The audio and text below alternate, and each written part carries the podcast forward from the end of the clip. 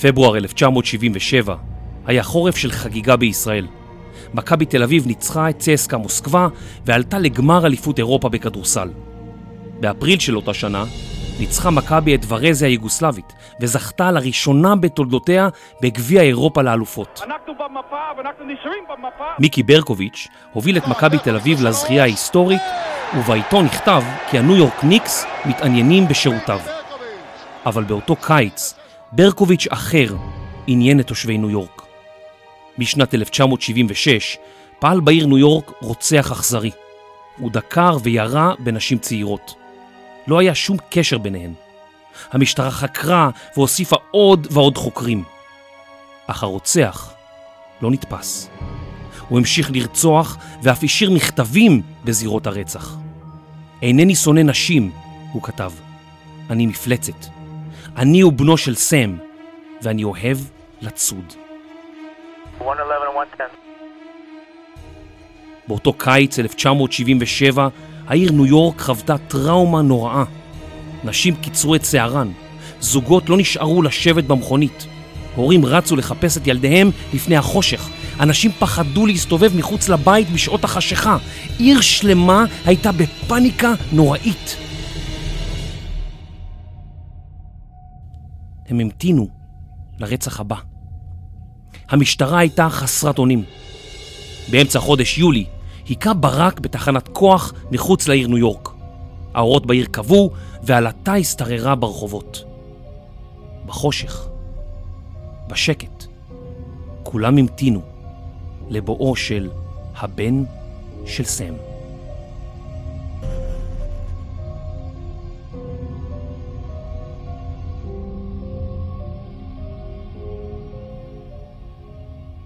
היה זה סוף חודש יולי 1977 בניו יורק, לקראת יום השנה למקרה הראשון של בנו של סם, והמשטרה הייתה בכוננות מוגברת.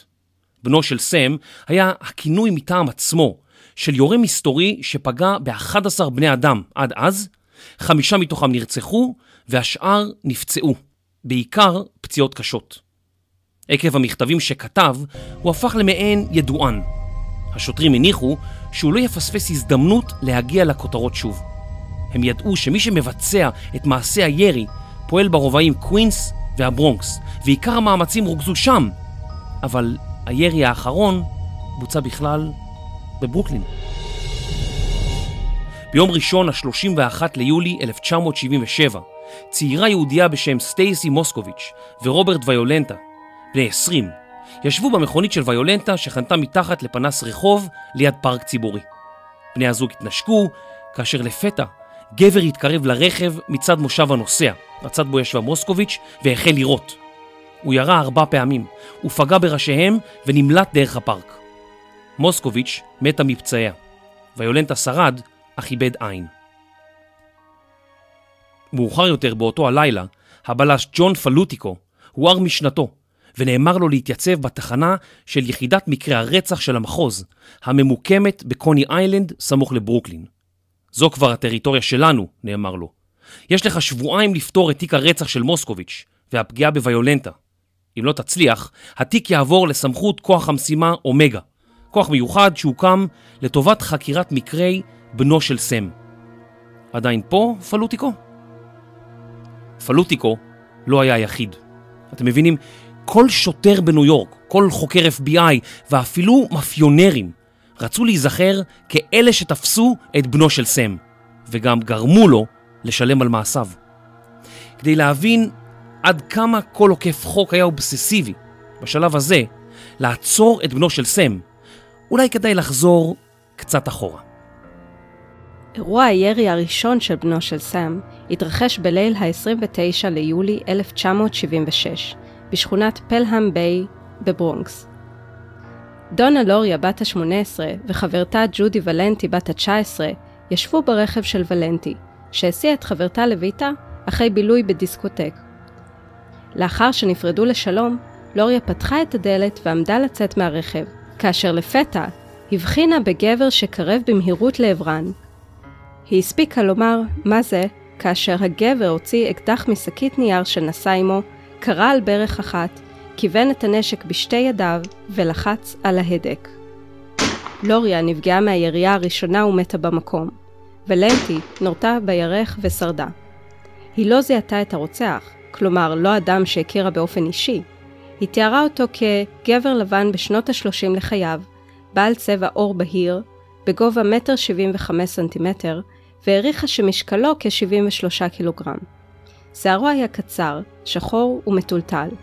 בדיעבד התברר שאביה של לוריה ראה אדם שנופל תחת התיאור הזה יושב במכונית צהובה שחנתה בסמוך. שכנים סיפרו לשוטרים שהיה רכב קטן וצהוב שנסע לאיתו באזור שעות לפני הירי. ב-23 לעשירי 1976 התרחש מקרה דומה, באזור מגורים מבודד בשכונת פלאשינג בקווינס. קרל דנארו בן ה-20 ישב יחד עם חברתו רוזמרי קינן בת ה-18 במכוניתה, כאשר לפתע חלונות הרכב התנפצו סביבם. זה היה כאילו הרכב התפוצץ. קינן התניעה את הרכב ודהרה לקבלת עזרה. דנארו דימם מפצע בראשו. איש מהם לא הבין בשלב הזה שמדובר בפצע ירי. רק כאשר קיבל טיפול רפואי, התגלתה פגיעת הקלייה, שריסקה חלק מגולגולתו. באופן מדהים הוא שרד, לאחר שפלטת מתכת החליפה את החלק שרוסק. קינן סבלה מפציעות שטחיות בלבד, מהתנפצות הזכוכית. אף אחד מהשניים לא ראה את היורה. השוטרים מצאו במכונית של קינן קליעי אקדח בקוטר 0.44 קליבר, אבל הם התעוותו כל כך שהם סברו שלא יוכלו לקשר בין הקליעים שנמצאו לנשק הספציפי שירה אותם. אביה של קינן במקרה היה בלש ותיק ב-NYPD, עניין שעזר למקרה לקבל עדיפות. בדומה לאירוע הירי של אוריה ולנטי, גם כאן לא נראה שהיה מניע. היו קווי דמיון נוספים בין המקרים, אלא שבשעתו המשטרה לא קישרה ביניהם. אולי משום ששני המקרים התרחשו ברובעים שונים ונחקרו על ידי תחנות אזוריות שונות. חודש לאחר מכן, ב-27 לנובמבר, שתי חברות הלכו יחד ברחוב בלילה לאחר שצפו בסרט קולנוע. דונה דמאסי בת ה-16 וג'ואן לומינו בת ה-18. הן הגיעו לביתה של לומינו בשכונת בלרוז בקווינס, התיישבו במרפסת ושוחחו. לפתע ניגש אליהן גבר צעיר, מתוך החשיכה, והחל לבקש הכוונה. הוא החל לשאול, אתן תוכלו לומר לי איך? ולפתע שלף אקדח. הוא ירה בכל אחת מהן פעם אחת. מספר יריות נוספות לכיוון הבניין והסתלק. שכן מהבניין שמע את היריות ויצא מהר החוצה. הוא הספיק להבחין בגבו של היורה עם האקדח, וחשב שראה גבר בעל שיער בלונדיני. דמאסי ולומינו שרדו, אך לומינו שנפגעה בגבה נותרה עם שיתוק בפלג גופה התחתון. ב-8 במרץ 1977, בשעה שבע וחצי בערב, וירג'יניה ווסקרישיאן, בת ה-19, הלכה בדרכה מאוניברסיטת קולומביה, שם למדה כסטודנטית, לביתה. לפתע ניצב מולה גבר חמוש באקדח. בשלב זה כל אדם שחי בניו יורק כבר שמע על מקרי הירי התמוהים ולכאורה חסרי כל מניע נגד נשים צעירות. בצעד נואש להגן על עצמה, ווסקרישיאן הרימה את הספרים שהחזיקה בידה ושוחחה בעזרתם על ראשה. אך זה לא עזר לה. בירי מטווח קרוב כל כך, קליע ה-0.44 עבר דרך הספרים ואל ראשה. היא מתה במקום. תושב המקום ששמע את הירי מיהר החוצה. לכיוון ממנו נשמע הירי. בפינת הרחוב כמעט נתקל חזיתית בבחור צעיר, אותו תיאר מאוחר יותר כנמוך, חסון, בן 16 עד 18, מגולח למשעי, שלבש סוודר ולראשו היה כובע מצחייה. כל זה היה תוך שבריר שנייה, והשכן שמע אותו אומר, או oh, ג'יזוס, בעודו מתרחק במהירות ונעלם אל תוך הערב. שכנים אחרים סיפרו שראו מתבגר ואדם נוסף המתאים לקלסטרון של הגבר בעל השיער השחור מרחכים באזור כשעה לפני הירי.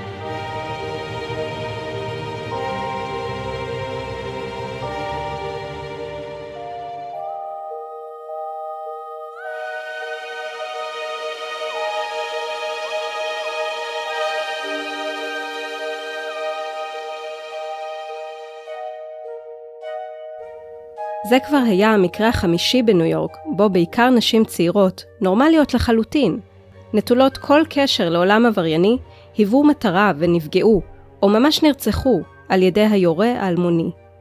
מציאות כזו הייתה בלתי נסבלת לחלוטין, אפילו בעיר שאלימות ופשיעה אינם זרים לה. השוטרים התקשו להתמודד עם הלחץ הגובר כלפיהם, אבל איך פותרים תעלומה כשאין קצה חוט אפילו? אין ממש עדות, אין ראיות למעט הקליעים של האקדח, אין מניע ברור, לא ברור מה יוצא ליורה מהמעשים שלו. מה הוא מקבל מזה? זה לא שוד שהסתבך, זה לא אונס, אין שום חוט מקשר בין הנפגעות מלבד היותן נשים צעירות, ובעיקר, אין אדם אחד חשוד שניתן לעצור אותו, וזה לא נראה טוב. העיתונים סיקרו את האירועים בתדירות יומיומית. הניו יורק פוסט והדיילי ניוז הגדילו את התפוצה שלהם בצורה דרמטית. וכן, אולי גם התיאורים הגרפיים תרמו לזה. פרשנויות שונות פורסמו, והן כללו השערות שונות ומשונות. רבים חשבו שזוהי חבורה של רוצחים. אחרים שיערו שהרוצח סקוטי, או שכת כלשהי מעורבת ברציחות. כל זה היה ממש פיקנטי ומסעיר, אבל לא בהכרח קשור למציאות. קצת כמו הפרשנויות שאנחנו מכירים היום. ב-17 לאפריל 1977, בשלוש לפנות בוקר, אלכסנדר אסו, בן ה-20, וולנטינה סוריאני, בת ה-18, ישבו במכונית של סוריאני ליד ביתה בברונקס, כאשר לפתע נורו. סוריאני מתה במקום. אסאו מת מספר שעות לאחר האירוע, בבית החולים. השוטרים ביצעו סקירה ברכב וזיהו את אותם קליעי 0.44 קליבר, מאותו נשק כמו באירועים קודמים. עוד מצאו בזירה מכתב שנכתב בכתב יד, באותיות דפוס, שהיה ממוען לבכיר במשטרת ניו יורק, ג'וזף בורלי, שמאוחר יותר מונה למפקד יחידת הבילוש. הנה חלקים מאותו המכתב.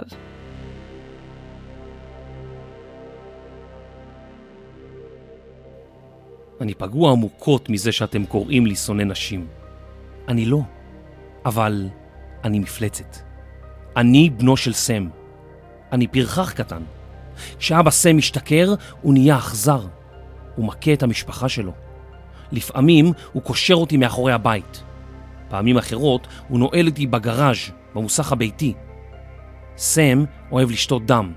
צא והרוג, מצווה אבא סם. אני לא יכול לצאת החוצה, אבל אני מסתכל החוצה מהחלון בעליית הגג, וצופה בעולם מתנהל. אני מרגיש כמו מישהו מבחוץ. אני על אורך גל שונה מכל השאר, מתוכנת להרוג. כדי לעצור אותי, צריך להרוג אותי. שימו לב, משטרה, תראו בי קודם, תראו על מנת להרוג, או שזוזי לי מהדרך, או שתמותו. מר בורלי, אדוני, אני לא רוצה להרוג יותר, לא אדוני, לא יותר, אבל אני חייב. כבד את אביך. אני רוצה לעשות אהבה עם העולם. אני אוהב אנשים. אני לא שייך לכדור הארץ. לאנשי קווינס, אני אוהב אתכם. ואני רוצה לאחל לכם חג פסחא שמח. מי ייתן שאלוהים יברך אתכם בעולם הזה ובעולם הבא. ובינתיים אני אומר להתראות ולילה טוב. משטרה, תנו לי לרדוף אחריכם עם המילים הבאות. אני אחזור. אני אחזור. זה אומר bang, bang, bang, bang. שלכם ברצח, מר מפלצת.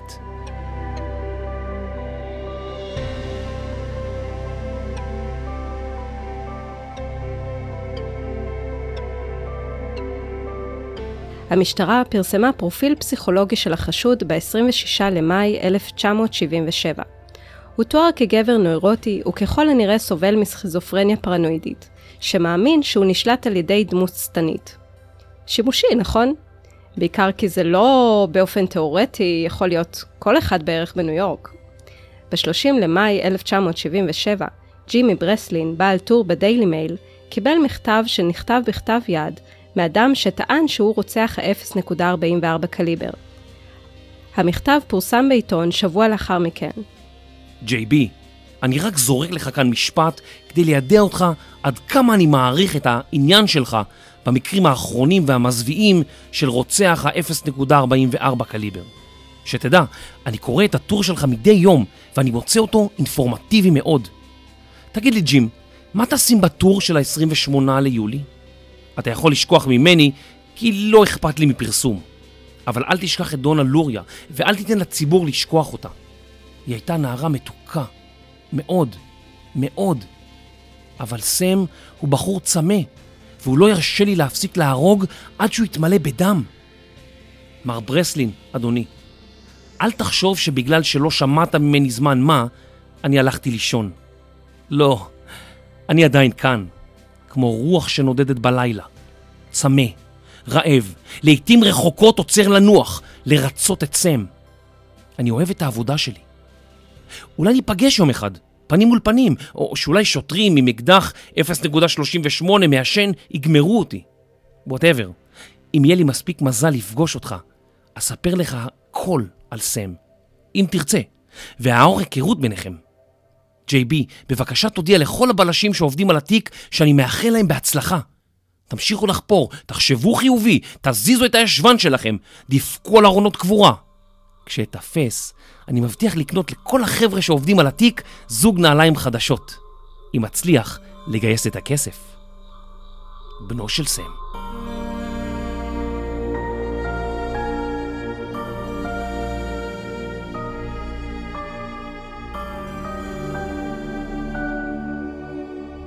השאלה במכתב, מה יהיה בטור של ה-28 ליולי, נתפסה על ידי המשטרה כאיום מרומז.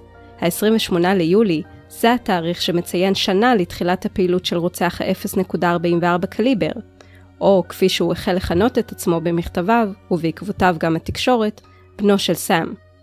המשטרה ניסתה להגיע לתובנות נוספות לפי תוכן המכתב, גם מכתב היד שלו.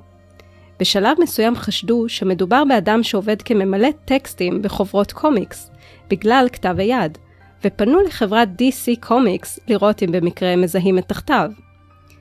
חלקים מהמכתב פורסמו בעיתון הדיילי ניוז בתחילת יוני, כשבוע לאחר קבלת המכתב, וברסלין קרא לרוצח, מעל דפי העיתון, להסגיר את עצמו. הגיליון הדרמטי נחטף כמו לחמניות חמות, ומכר למעלה ממיליון ומאה אלף עותקים. בנו של סם ככל הנראה היה אחד מאותם הקוראים הנלהבים, אבל הוא לא הסגיר את עצמו. ב-26 ליוני 1977, סל לופו בן ה-20 וג'ודי פלסידו בת ה-17 יצאו מדיסקוטק, בבייסייד שבקווינס. הם נכנסו לרכב של לופו וישבו שם. השעה הייתה שלוש לפנות בוקר. לפתע, שלוש יריות פילחו את השקט ואת חלונות הרכב. פלסידו ספגה פגיעות ברקה הימנית, בכתף ובעורף. לופו נפגע בזרוע. שניהם שרדו, ולמרבה האירוניה, לופו סיפר לשוטרים מאוחר יותר שג'ודי והוא, רק כמה דקות לפני המתקפה, דיברו על בנו של סאם. הגענו לנקודה בה התחלנו את הפרק, המקרה האחרון שאירע לשם שינוי בברוקלין וגבה את חייה של סטייסי מוסקוביץ', ולג'ון פלוטיקו, האחראי על המקרה. באותו הזמן, במקביל, פעל צוות של למעלה מ-100 בלשים בשם כוח משימה אומגה, מי שמגיע ראשון, זוכה. אחד נגד מאה.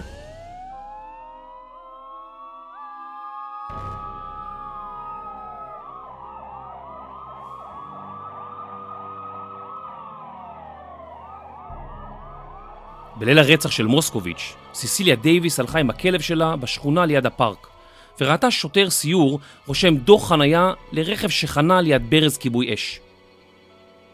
רגעים לאחר מכן, השוטר כבר לא היה שם, וגבר צעיר חלף על פניה ונעמד ליד הרכב הזה, שהיה עליו דוח חנייה. סיסיליה דייוויס הרגישה שהאדם בוחן אותה, ושיש לו ביד חפץ שבחושך נראה כהה. היא רצה לביתה, ושמעה יריות מאחוריה ברחוב. זה היה בליל ה-31 ליולי 1977. רק ארבעה ימים מאוחר יותר, היא פנתה למשטרה עם המידע. השוטרים, בניהולו של פלוטיקו, החלו לבחון את כל הרכבים שקיבלו דוח באזור באותו הלילה. בינתיים, ניו יורק געשה וזעמה על רצח נוסף של אישה צעירה. הורים היו מלאי חרדה לגבי בנותיהם. אב מודאג כזה היה קרמיין גלנטה, סנדק המאפיה. הכתב הפלילי של הניו יורק פוסט דיווח שגלנטה, מנהיג המאפיה החזק ביותר ברחבי ארצות הברית, נתן הוראה לחמש המשפחות של המאפיה בניו יורק. תפסו אותו. בעיתון מעריב נכתב בחמישה באוגוסט 1977. בנו של סם מטיל אימתו על ניו יורק. מאות שוטרים ובלשים נתונים במרדף אחרי הרוצח האלמוני.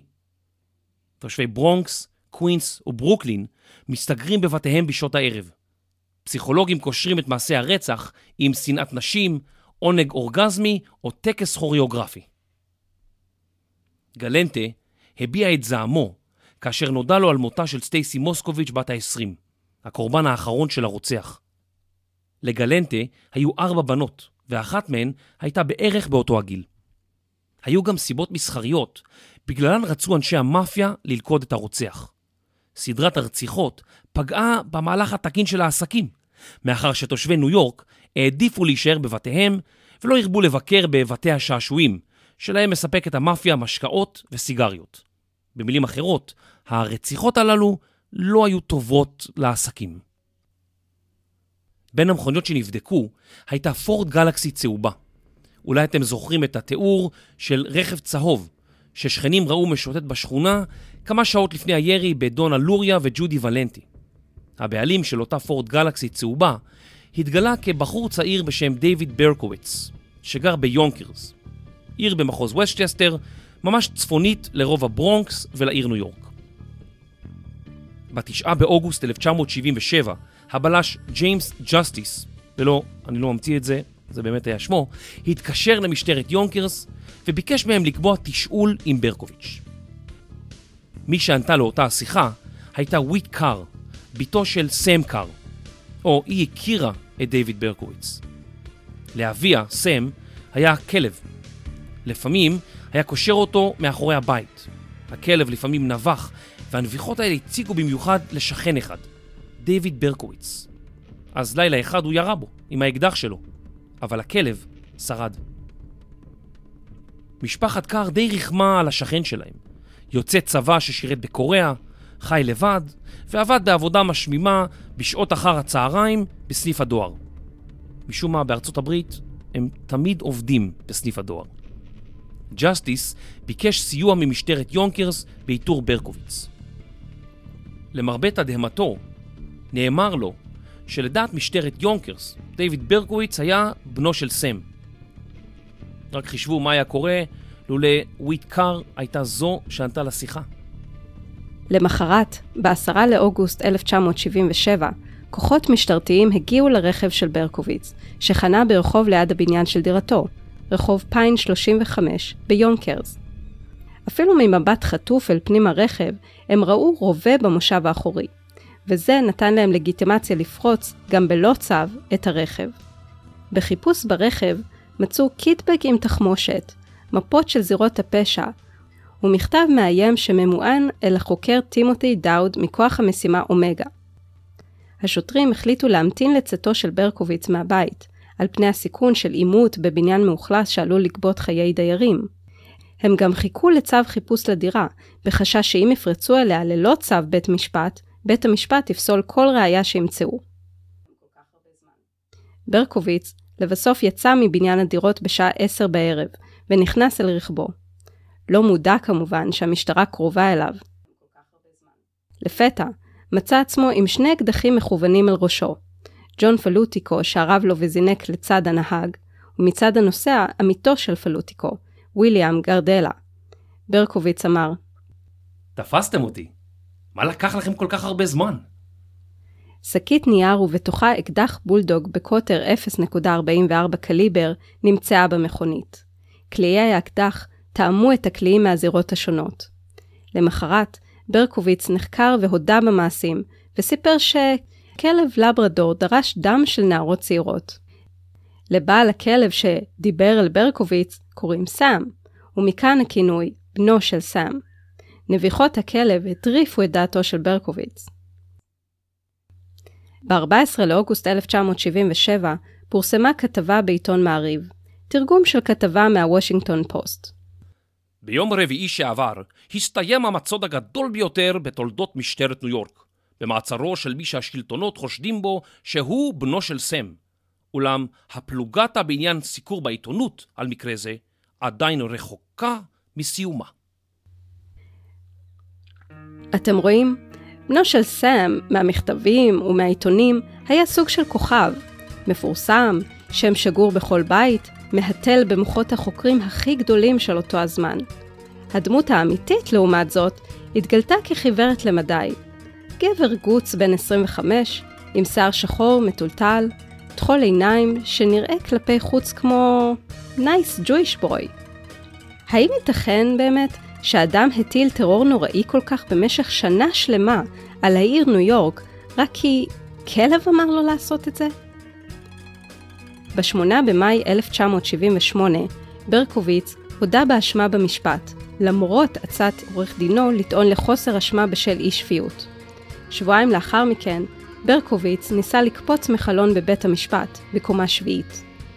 מתן גזר הדין נדחה ונקבע שתיערך לו בדיקה פסיכיאטרית נוספת.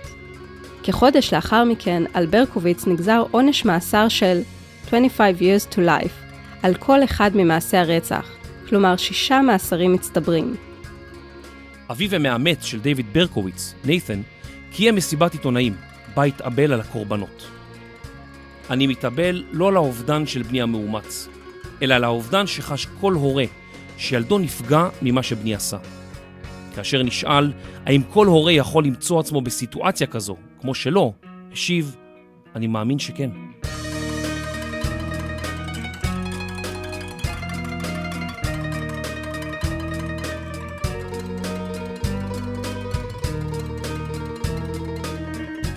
חקר רוצחים סדרתיים התפתח במידה רבה בשנות ה-70 המאוחרות, בעיקר לאחר סדרה של מעשי רצח סדרתיים. אנשי FBI שאלו את עצמם, איך נוצרים רוצחים סדרתיים? מה מסביר את ההתנהגות שלהם? האם לעצור ולכלוא אותם זה כל מה שאנחנו יכולים לשאוף אליו? או שאולי אנחנו יכולים לעשות יותר מזה? ג'ון אי דגלס, מהיחידה למדעי ההתנהגות ב-FBI, שאל את השאלות הללו בדיוק. בספרו Mindhunter, שמאוחר יותר עובד לסדרה בנטפליקס, הוא מתאר את המחקר שלו ושל עמיתיו, שנערך על ידי תיעוד ראיונות עם רוצחים סדרתיים. דיוויד ברקוביץ, בנו של סאם, היה אחד מהם. דגלס ניתח את ברקוביץ ובנה פרופיל. כמו מספר רוצחים סדרתיים, ברקוביץ גדל במשפחה מאמצת. הוא נולד ב-1 ליוני 1953 בשם ריצ'רד דיוויד פלקו, לאם יהודייה, אליזבת בטי ברודר, בברוקלין, ניו יורק. הוא נמסר לאימוץ מספר ימים לאחר לידתו לבני הזוג פרל ונייתן ברקוביץ, זוג שלא הצליח להביא ילדים לעולם. ב-1967, כשהיה בן 14, אמו פרל נפטרה ממחלת סרטן השד. אביו המאמץ נייתן נישא בשנית. דיוויד איבד את האישה היחידה בחייו שאהבה אותו, ואם זה לא היה גרוע מספיק, אשתו החדשה של אביו התנכלה לו. ברקוביץ לא ידע שהוא מאומץ עד גיל 17 בערך. בגיל 18, כאשר התגייס לצבא, הוא רצה להישלח לווייטנאם, אבל מצא עצמו בקוריאה.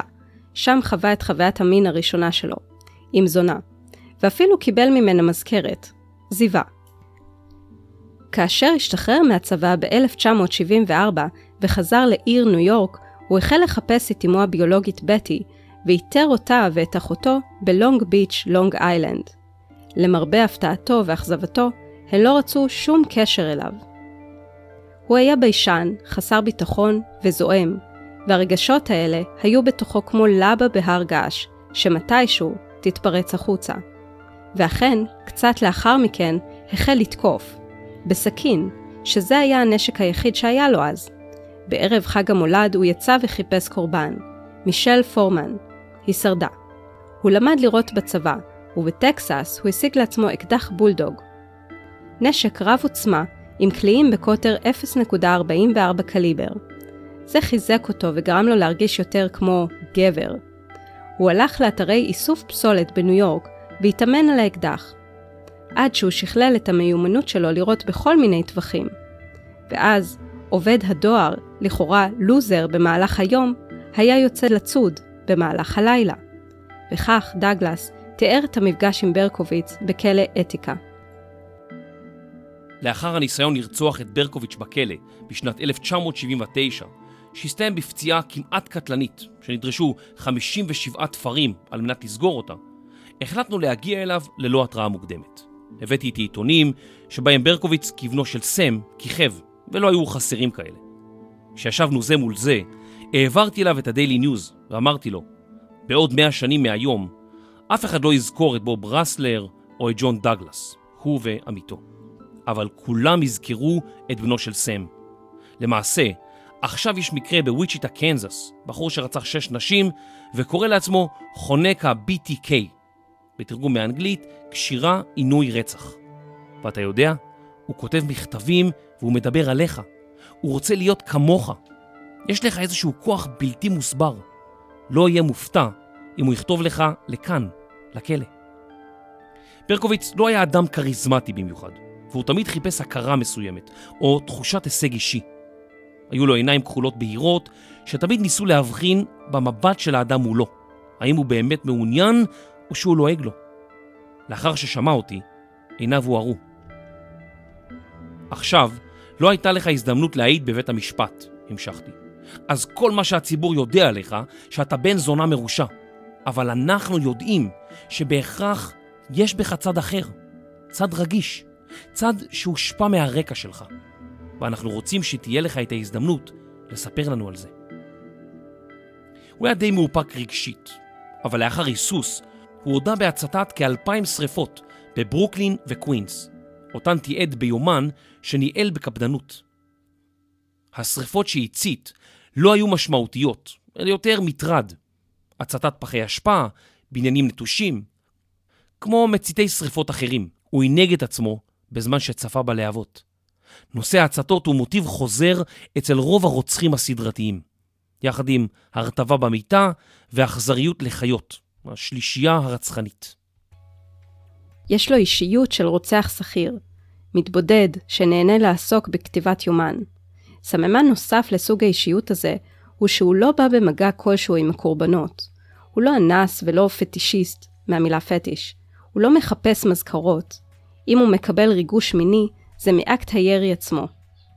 בכל פעם שהוא היה מגיע לאזורי האהבבים האלה, שם חיפש את קורבנותיו, הוא הלך לצד של הנוסע, ולא לצד של הנהג, שם סבר ישבו אנשים.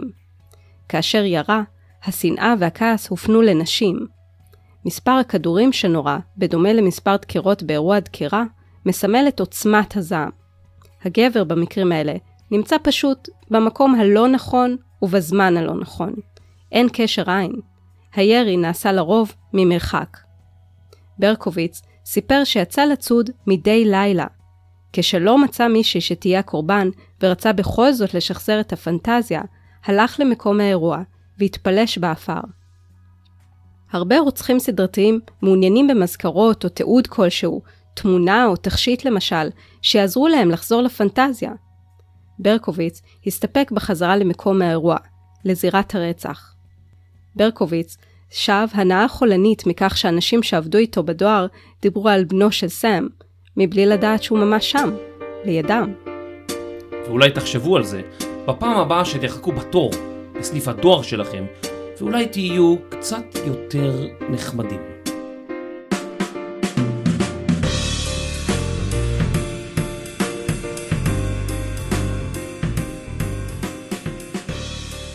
תודה לדנה הילמן מעבר פלילי, שכתבה את הפרק. תודה ליובל מלכי מקטעים שערך והפיק. אנחנו נשתמע בפרק הבא, בתיק הפשע הבא. ועד אז, המשך יום צודק לכם.